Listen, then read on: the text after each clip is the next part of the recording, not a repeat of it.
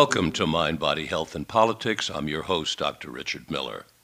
The mission of Mind, Body, Health, and Politics is to expand consciousness, stimulate thought, enhance mental and physical health, and encourage community. Today, folks, we're going to do what's called in this business an open mic. That means we are inviting you all to create a dialogue with us.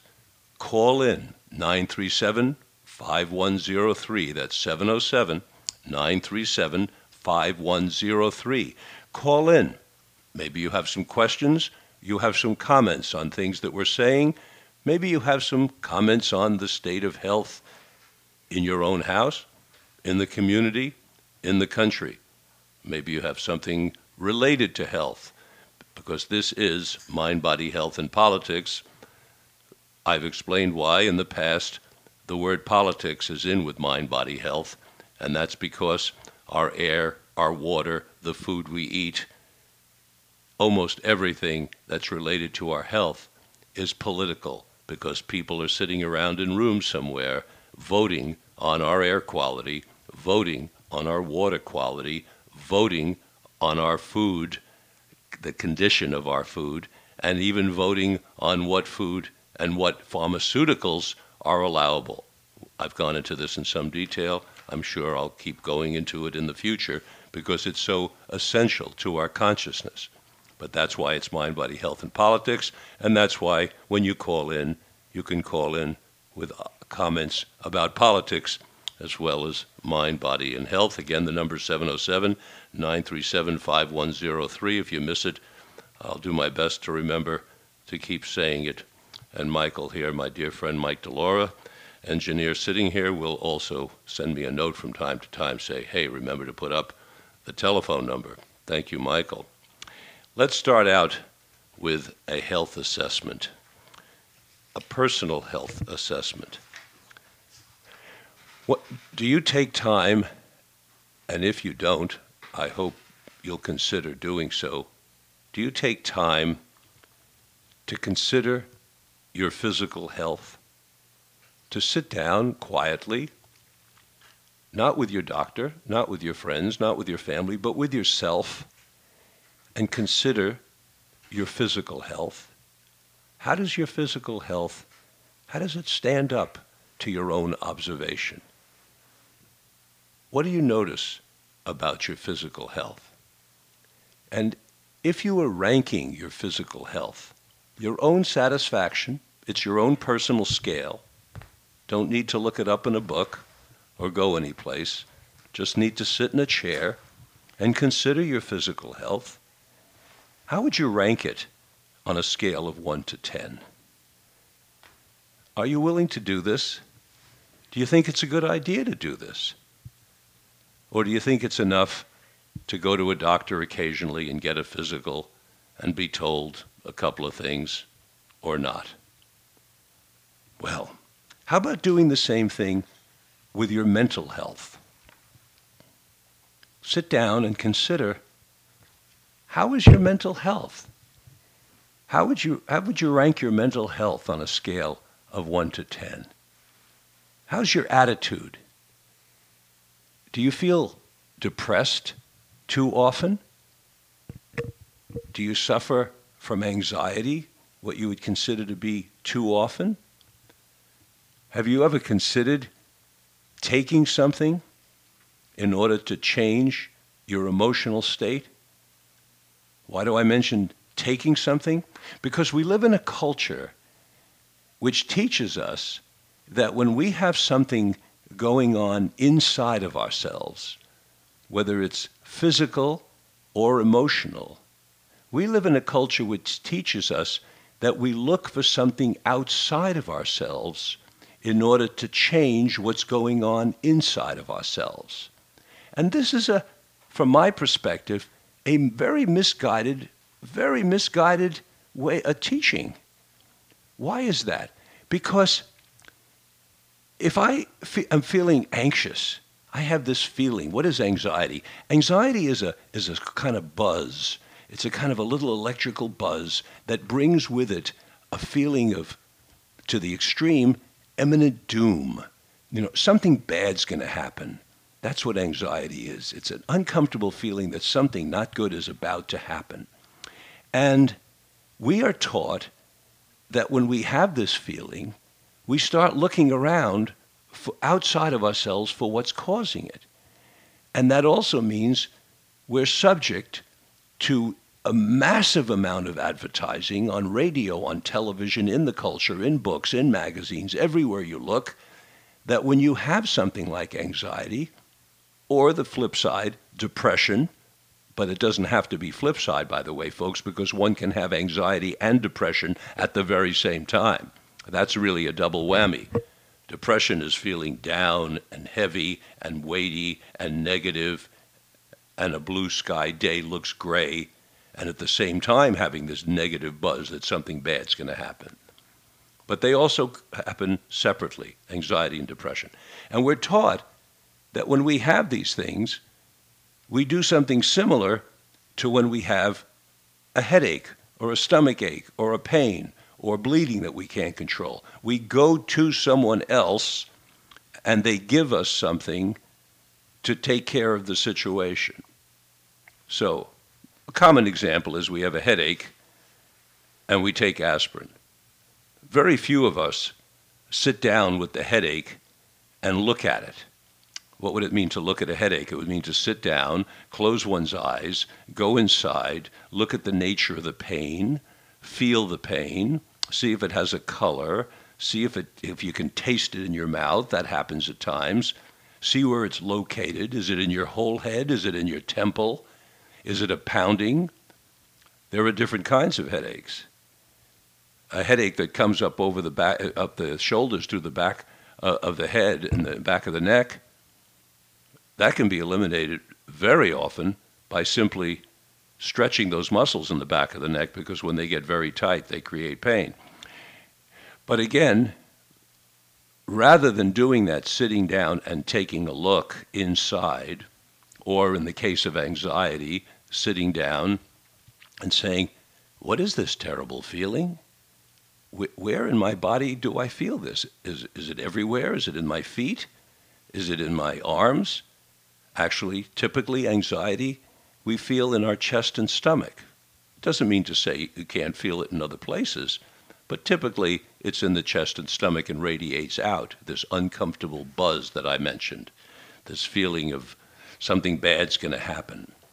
And so, given what we're taught about getting help from a doctor or others when we have some kind of a physical condition, we generalize the same thing to emotion and we look outside of ourselves for something to change our inside state.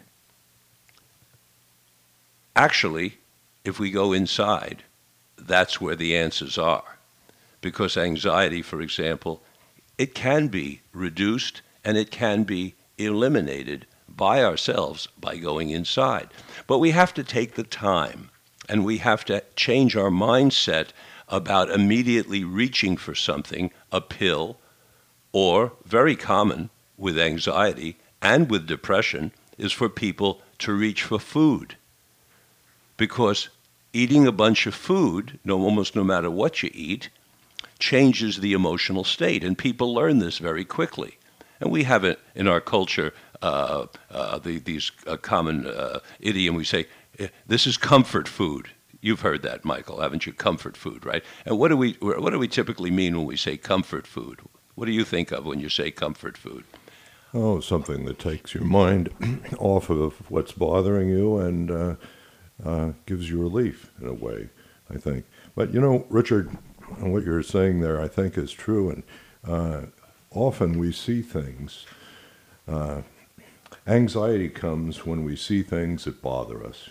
But we can realize that we see things through the filter of our own uh, perception and our own experience and so on. And so we things, see things not necessarily as they are, but as we are.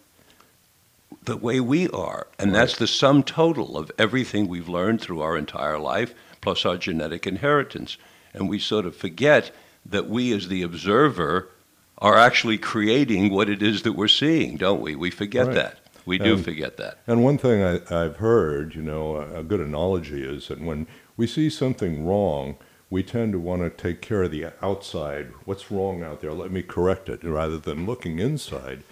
It's sort of like looking in the mirror and seeing your hair out of place and reaching out and trying to touch the mirror Very good example. instead of just taking care of the problem where it, where it exists. That's a great example. By the way, Michael, I see the phone is ringing. We already we have a call already. Let's uh, let's see what our listener has to say. Hi there. Welcome to Mind, Body, Health, and Politics. You're on the air. Hi, Dr. Miller. This is Scott Peterson in Mendocino. Good morning to you. Good morning to you. Thank you. I have a, a, a, a statement and then a, a, a question, and I'll take my answer off the air. Okay. First of all, I've been doing some uh, research on local nonprofits, including Mendocino County Public Broadcasting, and I found something interesting in the annual filings, which are really community reports, reports by Mendocino County Public Broadcasting to the community on the inner workings of KZYX, including finances and policies and things like that. Now, over the last uh, two to three years, there's a real interesting thing going on about the the disclosure of that filing. It's called a 990, and I want to read to you the exact language that I found on these the last two or three years worth of filings. Okay. I hope it's short. It is. Good. The question was um, describe in Schedule O the process, if any, used by the organization to review this Form 990. and the answer was this no review was or will be conducted. And my question was, you know, who or what what would be the purpose of this of a policy like this? And I'll take my answer off air. So, if I understand uh, uh, Scott's question, he's asking what is the purpose of a policy which is we don't review where a review is called for? And um, I have absolutely no idea what the answer to that question is. And uh, I would refer it, uh, dear listener, Mr. Scott Peterson, I would refer your question to either uh, Meg Courtney, the chairman of the board of directors of KZYX, or possibly to our new and lovely uh, general manager, Lorraine Dechter. And so uh, I hope that helps. And perhaps you'll call back sometime and let us know what you found out. Okay, back to um, this self assessment. You see where I'm going with this, folks. I'm saying that in addition to going to a physician, if you do do that uh, at a some expense on a yearly basis, and I know many people don't do it in order to avoid the expense, or they just sort of forget about doing it, um, to do a self assessment from time to time. And how often, of course, is up to you, but a self assessment of both your physical and your mental health. And when it comes to physical health, there really are a lot of things that you can do as well as just do your subjective, you know, how am I feeling? It's, it's, uh, it's easy uh, to buy a relatively inexpensive blood pressure uh, machine, a sphygmomanometer, uh, at the CV. I don't want to mention names of places, but uh, I'll, I retract that. Uh, but you can go to uh, a store and buy um, a, a blood pressure uh, meter, sphygmomanometer, and take your blood pressure from time to time. Because that is a good index of what's going on physically. And you can take your temperature from time to time. And if you want to, you can even, even buy for, I think, $15 a little machine, an, an oximeter, which will tell you what percentage of oxygen, the, the oxygen saturation in your blood. You have a few of these little tools, like having tools in the garage, and you can get a, a pretty good um, uh, measurement of what's going on physically. And I can't encourage you all enough with regard to keeping track of your blood pressure. Because let's keep in mind that if you have a garden hose and it's connected to itself, in other words, the two ends are closed, so you have a, a circular loop. And if you have liquid in that garden hose, the liquid is under a certain amount of pressure. And you can increase that pressure. How? If you step on some part of the hose, that means you're squeezing the liquid out of that area that you're stepping on, you're going to increase the pressure in the rest of the hose. If you heat up the uh, the hose, you're going to the liquid inside is going to expand, and that's going to increase the pressure. Uh, in our own system, which is a closed system, it's called the cardiovascular system of all the little tubes, the arteries and veins that go throughout our system. The same thing is true. If you squeeze one area, you can increase the pressure on the system. If you elevate the temperature, you can um, increase the pressure. And of course, if you have blockage in one of your little tubes, which is called atherosclerosis. We all have heard about that, where fat builds up on some kind of little hair that's sticking out, and instead of just smoothly running along inside the tube, it collects on this little hair or this little protrusion, sometimes called an inflammation. If you, if you, if you decrease the inside diameter of the tube, that's also going to increase the pressure, right? You have less space for the liquid, and so it's under more pressure. And why I'm spending so much time on this is because if you increase the pressure on your cardiovascular system, then the chances of it finding a microscopic hole in the system and leaking out, which is what's called a stroke, are much greater. You want to keep that pressure nice and low. This is an easy way to do it. What about doing the same? What do we have tools for assessing our own mental health? Not so easy. That takes some sitting down and considering what's your happiness level? How do you feel about your happiness level? And suppose when you do these, these little scales, given that you do them, you come up with a number that you're not too happy about. Suppose your mental health scale, suppose you come up with a six or a seven, and you'd really like to be at maybe a nine or a ten. What do you do about it? Well, you need to think about it to begin with because that's the beginning. The very fact that you're taking the time to consider your own mental health, that in and of itself is important. And so you think about it. And then after you think about it, you start considering a plan because things don't just happen by themselves. And how do you make a plan? Well, maybe you won't know how to make a plan for improving your mental health, but you can talk to friends about it. You can talk to perhaps some tribal elders around it. What's that? What's a tribal elder? Maybe an uncle or a father or a mother or an aunt. Someone who's got 10 or 20 or 30 years more experience. That doesn't mean automatically because they have the 10, 20, 30 years more experience that they've been looking at themselves in this way.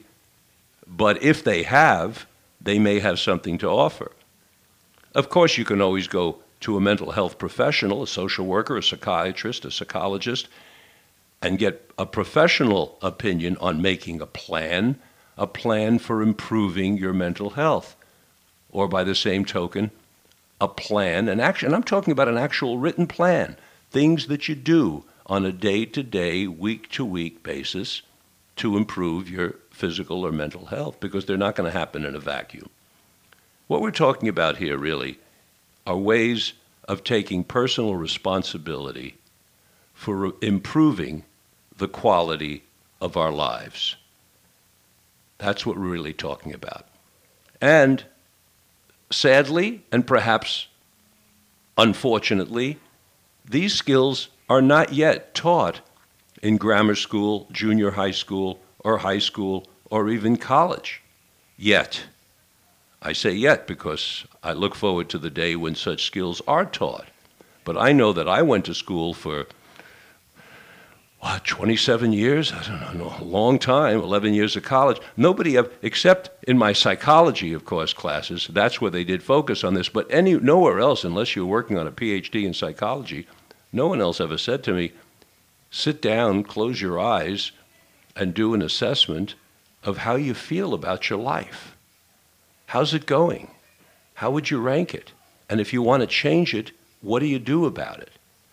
These are ways of taking personal responsibility. So you think about it, you do some planning, you meet with some people, and then you take action. You implement the plan.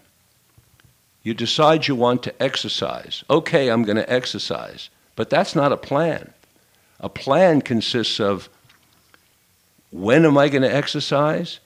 How often am I going to exercise? What does the exercise consist of? What am I actually going to do? Am I going to go to the gym three times a week? Am I going to take a walk with a friend four times a week? And if I'm going to walk with a friend four times a week, when are we going to walk? Are we just going to say, all right, we're going to go for a walk? Or are we going to agree? Seven o'clock in the morning or 5.30 after work, or we only have time to do it on weekends, but every Saturday and Sunday, I'm going to get together with my friend Eloise or my friend Fred or whoever it happens to be at 8:30. So you see what I'm saying here? A plan means a time, a day, and what we're going to do. And then we make a plan and we do it. Well, think about your health, meet with friends, elders, or advisors, plan a health improvement program, act on your plan, and then maintenance. You got to you got to figure out a way to maintain it and keep it going. Because health doesn't necessarily come by itself. It might, if you, you could have certain genetics that you're just going to have great health no matter what you do, and there are people like that. But for most of us ordinary mortals, we need to do something to maintain our health. And particularly, particularly, again, living in a culture where we're trained to look for things outside of ourselves in order to change the inside. And here's an ex- example of the things. They are things that I call controllable impulses, which can lead to controllable impulse disorders. For example, smoking. We have 46 million people in this country who are smoking. That's, that's a lot of smoking.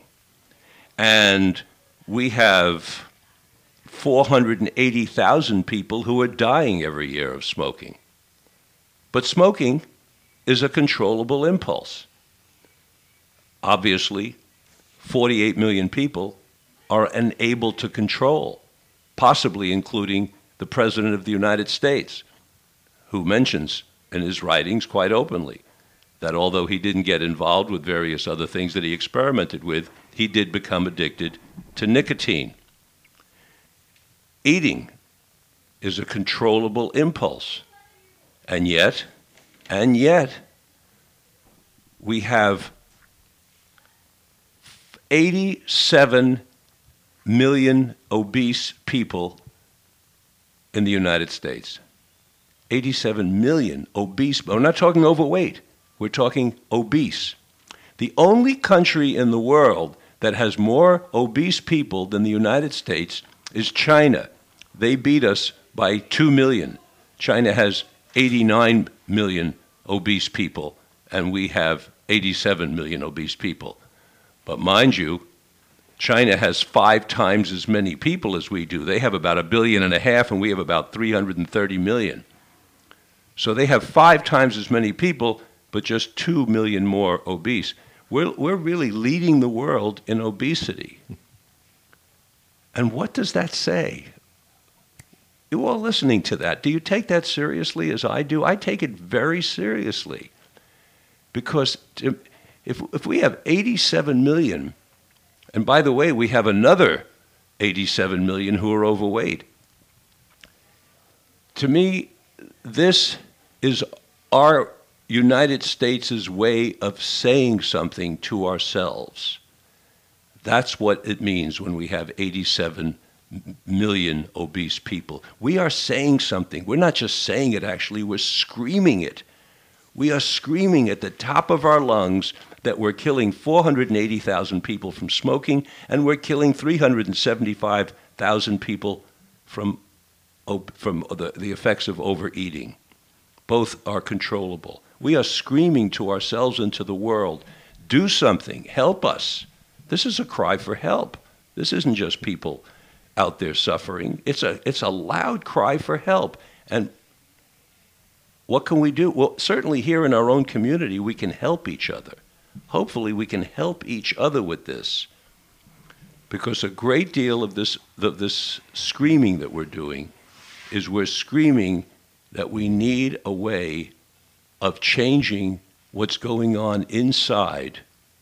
And the method we're using, which is taking something from outside of ourselves and putting it inside, is simply not working. What are the other controllable impulses? I mentioned smoking, I mentioned eating.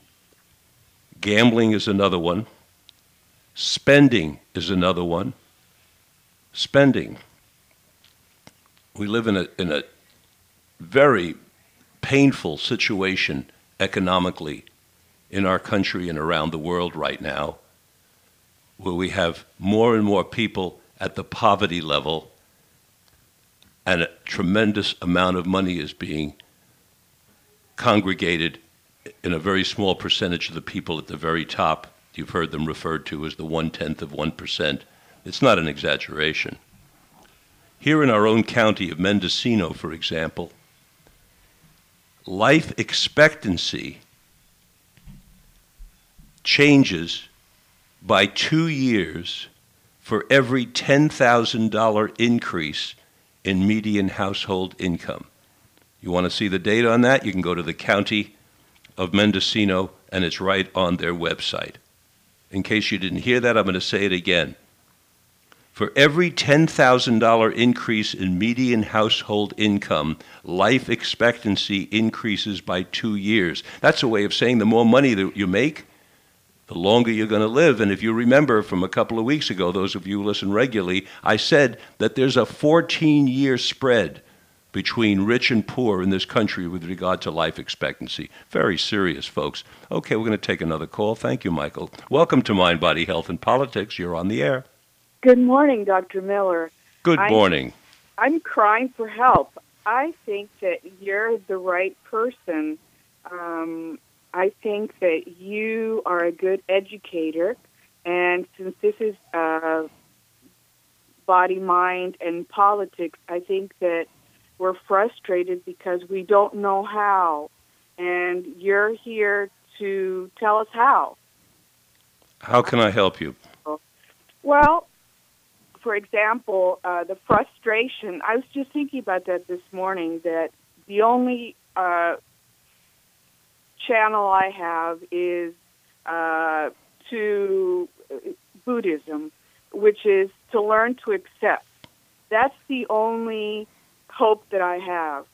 Is that, um, or the only channel I have is that I have to learn to accept instead of getting angry but I think that there might be a middle way, which is that we need to get angry and we need to have people like you help us get angry so that we can change things because we're not able to change uh, outcomes.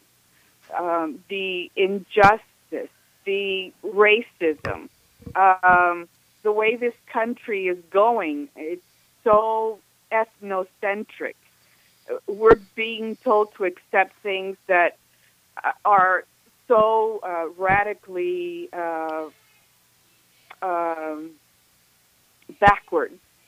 We're not moving forward. We're not looking to become more European, more united, more uh, accepting. We're we're.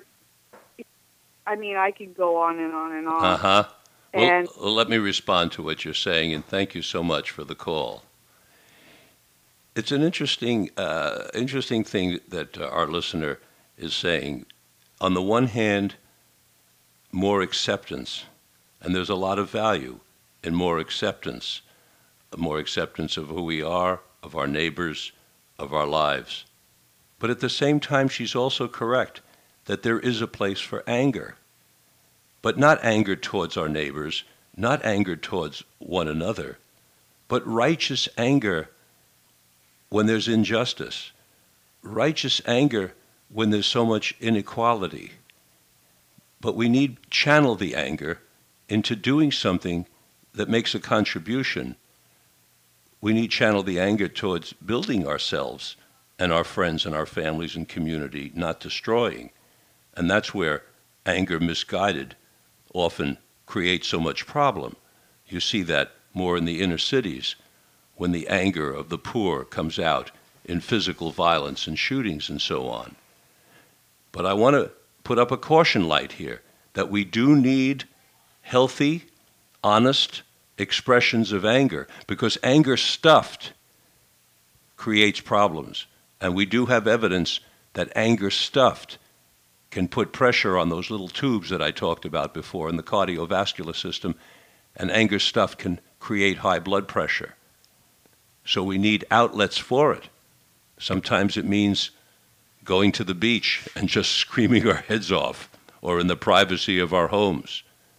Sometimes it means getting involved in a community activity, getting together with friends and channeling the anger to do something to help ourselves and to help our neighbors, help our neighbors and our families. And I keep focusing, and you'll hear me focusing, on helping ourselves, our neighbors, and our families, because those are the people who we come in contact with. Those are the people we're closest to. Remember, when you go into a store and you're friendly to the person who's behind the desk, you're creating something positive. Every one of those little interactions is a human interaction that is building. There's no such a thing as going through the line in a supermarket and being unfriendly, or even worse, to the checker and thinking that means nothing. It means something because at the end of that person's day, how many people were friendly and loving creates what that person feels like at the end of their day. And that ripples out into the entire community. And the, and the more we remember that, that each person in our neighborhood and our community that we come in contact with is an opportunity for a relationship, it's an opportunity for love, and it's an opportunity to create something positive. And each little positive act does add up.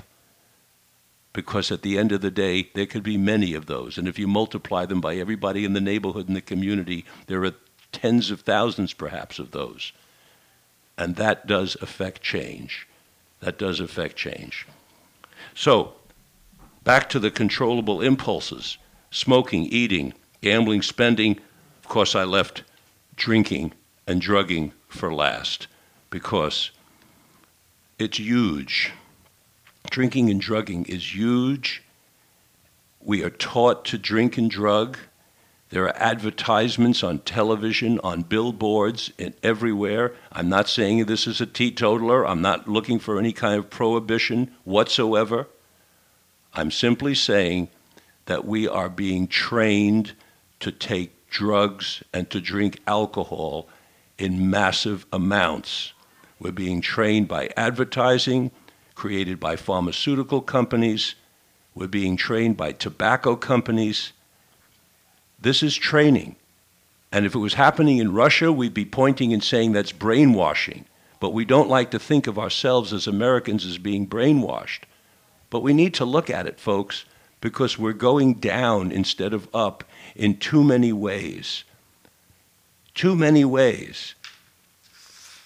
I had on this program Robert Whitaker, who wrote a book, Anatomy of an Epidemic. Robert Whitaker, Anatomy of an Epidemic where he points out that in his research, as a very, very experienced and well trained journalist, he points out to us that the selective serotonin reuptake inhibitors, so many of us have heard about, SSRIs, are causing more damage than doing good. And there's more and more evidence that he's right. More and more evidence that the SSRIs, suicidality amongst people who take the SSRIs are, is, are more, is more than twice the suicidality of the regular population. Antidepressants. Antidepressants. I'm getting a note here from Michael. I'm sounding a little too negative. I'm coming on too strong about warnings. Thank you, Michael. Thank you very much. And forgive me, dear listeners, if I get off on these rants, but I, I, I get upset when I know that we're being brainwashed into taking things that are harming us. And, and hopefully, just the warning will give us a little something positive from it. But I thank my friend Michael for pointing this out. Here are some of the SSRIs, the antidepressants that you might be taking that you ought to be watching out for Lexapro, Celexa, Prozac, Paxil, Zoloft, Cymbalta. I have been invited to dinners. I have been invited to ski vacations put on by these companies all expenses paid.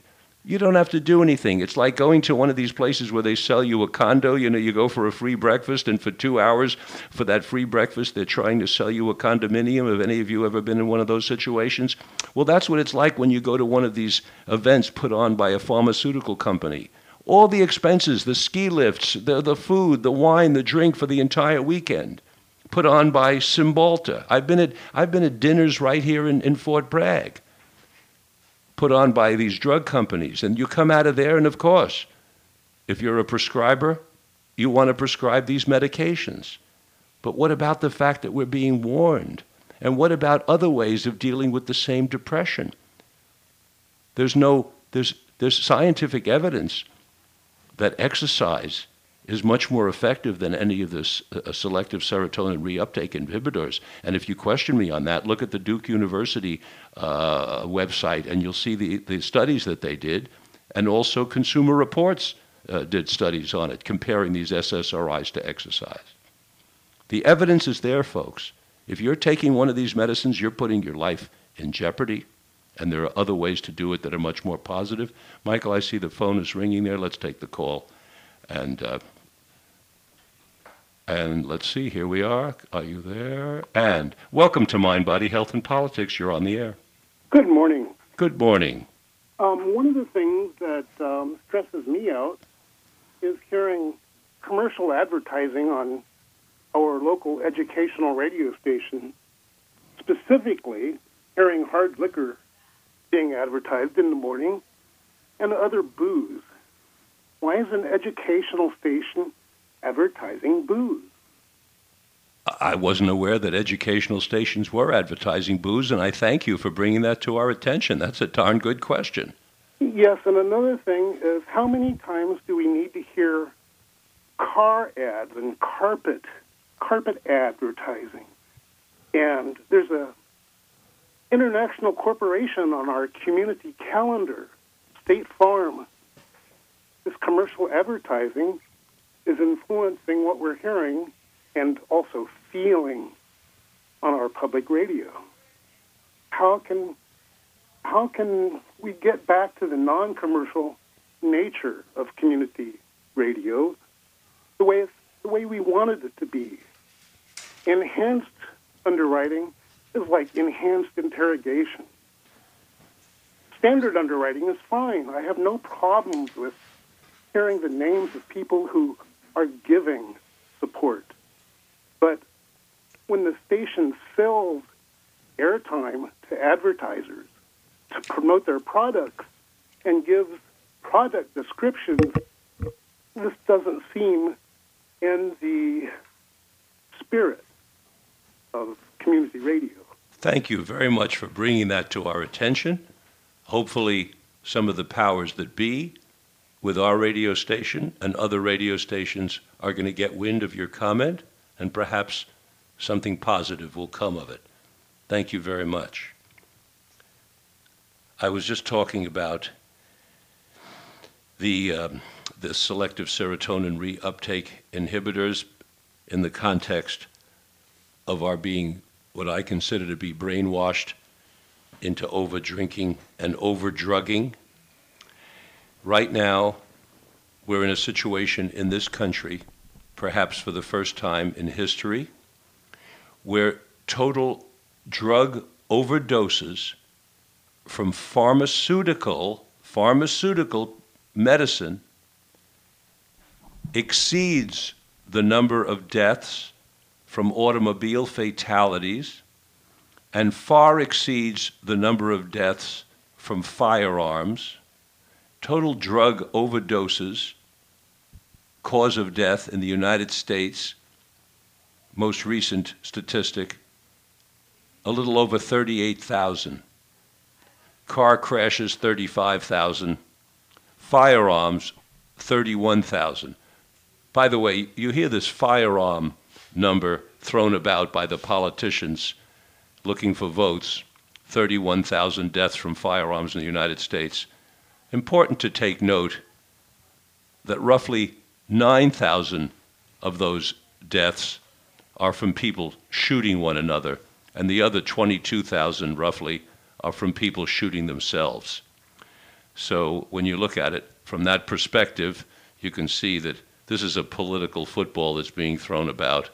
What we really need to be looking about looking at are prescription drug overdoses. And I'm going to tell you a story from my own practice because there was some information going on around on the listservs asking, you know, how is it possible that there's so many prescription drug overdoses? And here's here's my story. I'm sitting in my office with a patient that I'm treating for opioid addiction, OxyContin. And I find out that where he's getting most of his OxyContin is from his own physician here in Fort Bragg, California, uh, for pain, quotes. And so I call the physician with the pa- my patient sitting right there. And I introduce myself and I tell him the name of the patient. I say I have permission from the patient. He's sitting right here. I'll put him on the phone. And I'm calling you to please make a re- I'm making a request. Do not prescribe any more of these painkillers, quote, uh, painkillers. That's a very interesting use of language. We'll discuss that later. Uh, of these pills please don't prescribe any more of these to this man because he is addicted. He's in a lot of trouble psychologically and getting in trouble physically. And uh, we're making this request, okay? And he says, certainly. And I say, just to authenticate, I put my patient on the phone. He says hello to his doctor. It's his primary care doctor. He says, yes, I'm in full accord with what Dr. Miller is asking. Don't give me any more of these. Two weeks later, my patient comes back. I mean, he comes back the following week, comes back two weeks later and I, I, I, of course, ask him questions. He just came from the doctor's office, and he's got a bottle with him 90 OxyContin.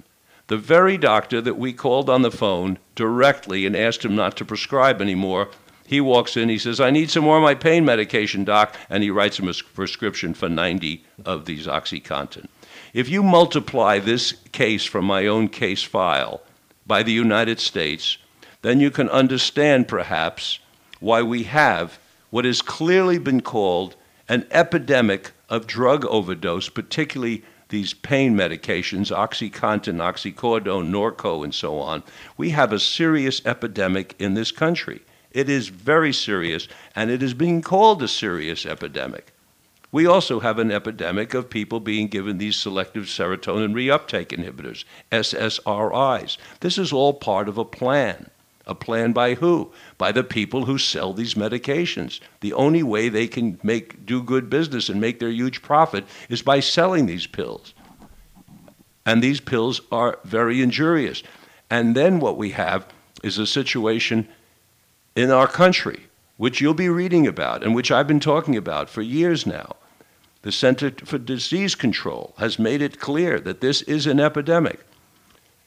Because what happens is when the people, the doctors start to shut them off because the doctors are getting worried because they're tracing these, these prescriptions back to them and hassling some of the doctors, and it's going to happen more and more. What the people do then is they turn to street drugs, and, and, and regular middle class Americans are using heroin for the first time in recorded history. Heroin has a terrible reputation in our country. Hero- heroin has a reputation with drugs the way uh, Doberman pinschers do with dogs. It, it, it's a dangerous drug. The middle class has never been really involved in, in heroin in our recorded history before.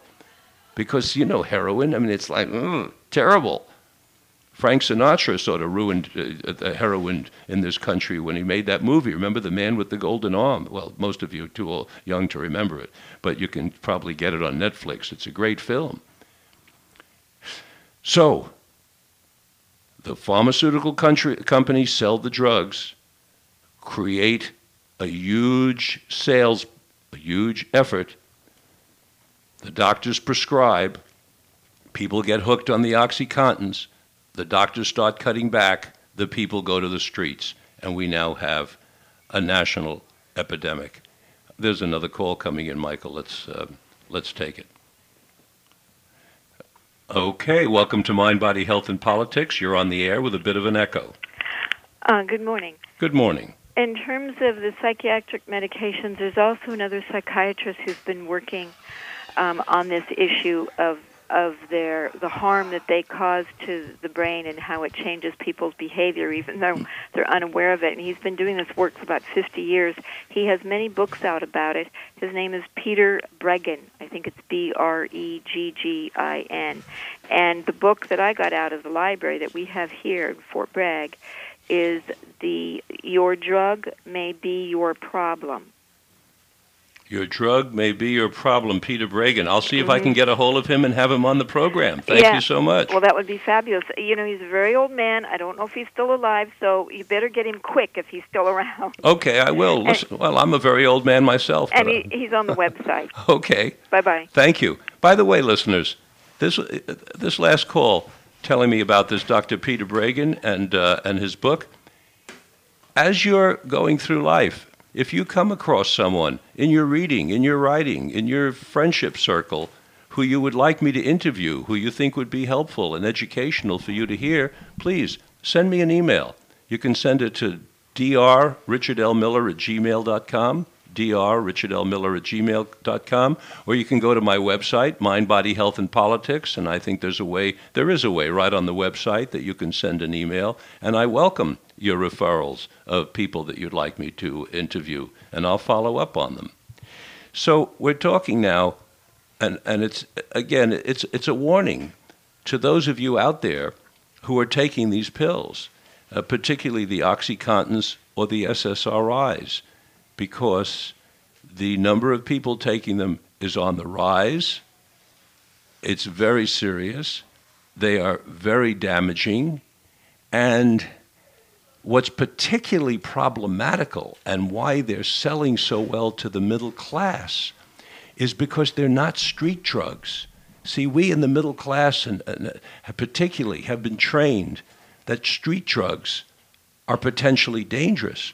But we've also been trained that something given to us by our doctor, that's okay.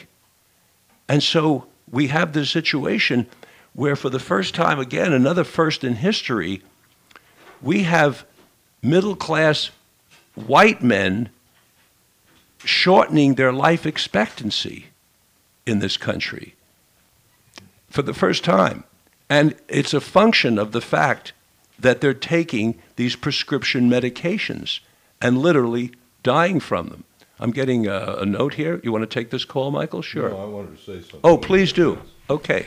I'm, you know, I'm thinking that practically everything you're referring to here to, uh, referring to here, is uh, a symptom of the basic problem that we talked about right at the beginning. You know, and uh, it's reaching out, looking for a solution outside of yourself, rather than finding inner peace somehow within within yourself. And that's the challenge many of us face is how do you find inner peace? Because with that, we can live with any outer condition. Uh, and we can. Ch- and the nice thing about time is that uh, there is always a time to change, and every moment is a new moment comes into our life.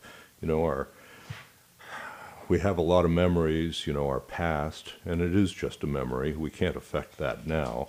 Uh, we have the future, which is just our dreams, and we have the present, which is our the time when all things happen in our lives. And so, if we can look into ourselves, and you know, as I mentioned at the beginning of the uh, show here, we don't reach out and change the mirror when we see our hair out of place. We have to reach in and see what we can do internally. All these things are symptoms of dis-ease, and they're not the cure. They're not the cure. And how do we find that? Is the question. Nicely put. A symptom of dis-ease, lack of ease within ourselves. And again, it's always going to be tempting to reach outside because so far that's what we're being taught.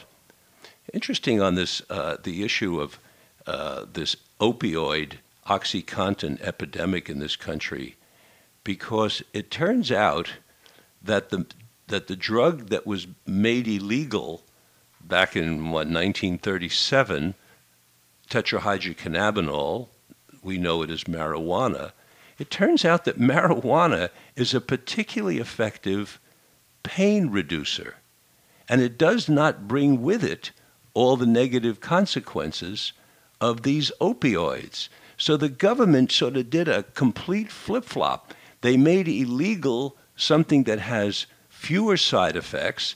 In fact, now, with the discovery and a lot of pioneering research, particularly by a, a, local doctor here in Mendocino, Dr. William Courtney, that some of you know, with the, with the, with the uh, bringing to the focus cannabidiol, CBD, which is different from THC in that the marijuana that most people are used to and have heard about changes the mental state as well as the physical state, whereas the cannabidiol is not psychoactive. So you don't get changes in your mind, but you do get the medicinal effect. So, interestingly enough, for a period of 60, 70 years now, the government has suppressed research on marijuana, has kept it illegal, while promulgating the use of these Oxycontins and opioids, which are creating an epidemic. This needs to be turned around. This has to be turned around. And I think we're in the process of doing that very thing. Michael, I think we have time for one more call. Let's see who that is. Thank you. Welcome to Mind, Body, Health, and Politics. You're on the air. Thank you. I just wanted to mention something that I consider kind of practical. When we go in to see our physicians, they often take our blood pressure, very often. And um, if that blood pressure is over a particular level, they usually want to assign you a medication, a blood pressure medication. What I'm suggesting to our listening audience, our beautiful listening audience, is that when you take blood pressure, there's some real basic things that one has to do, and one needs to be calm and still for 10 minutes. Resting, let the heart rate come down. When you go into a physician, often we're very anxious. Most of us are anxious because there's just an element of fear around health. Uh, there's an attitude that we're all kind of time bombs ready to go off with some horrible disease, and that makes us very afraid the physician's going to find something. So our blood pressure goes up. Take a moment, breathe through your belly, and let yourself come into a calm state and then and require that they don't have you rushing in and getting your blood pressure and then sticking you on a medication that you may or may not need.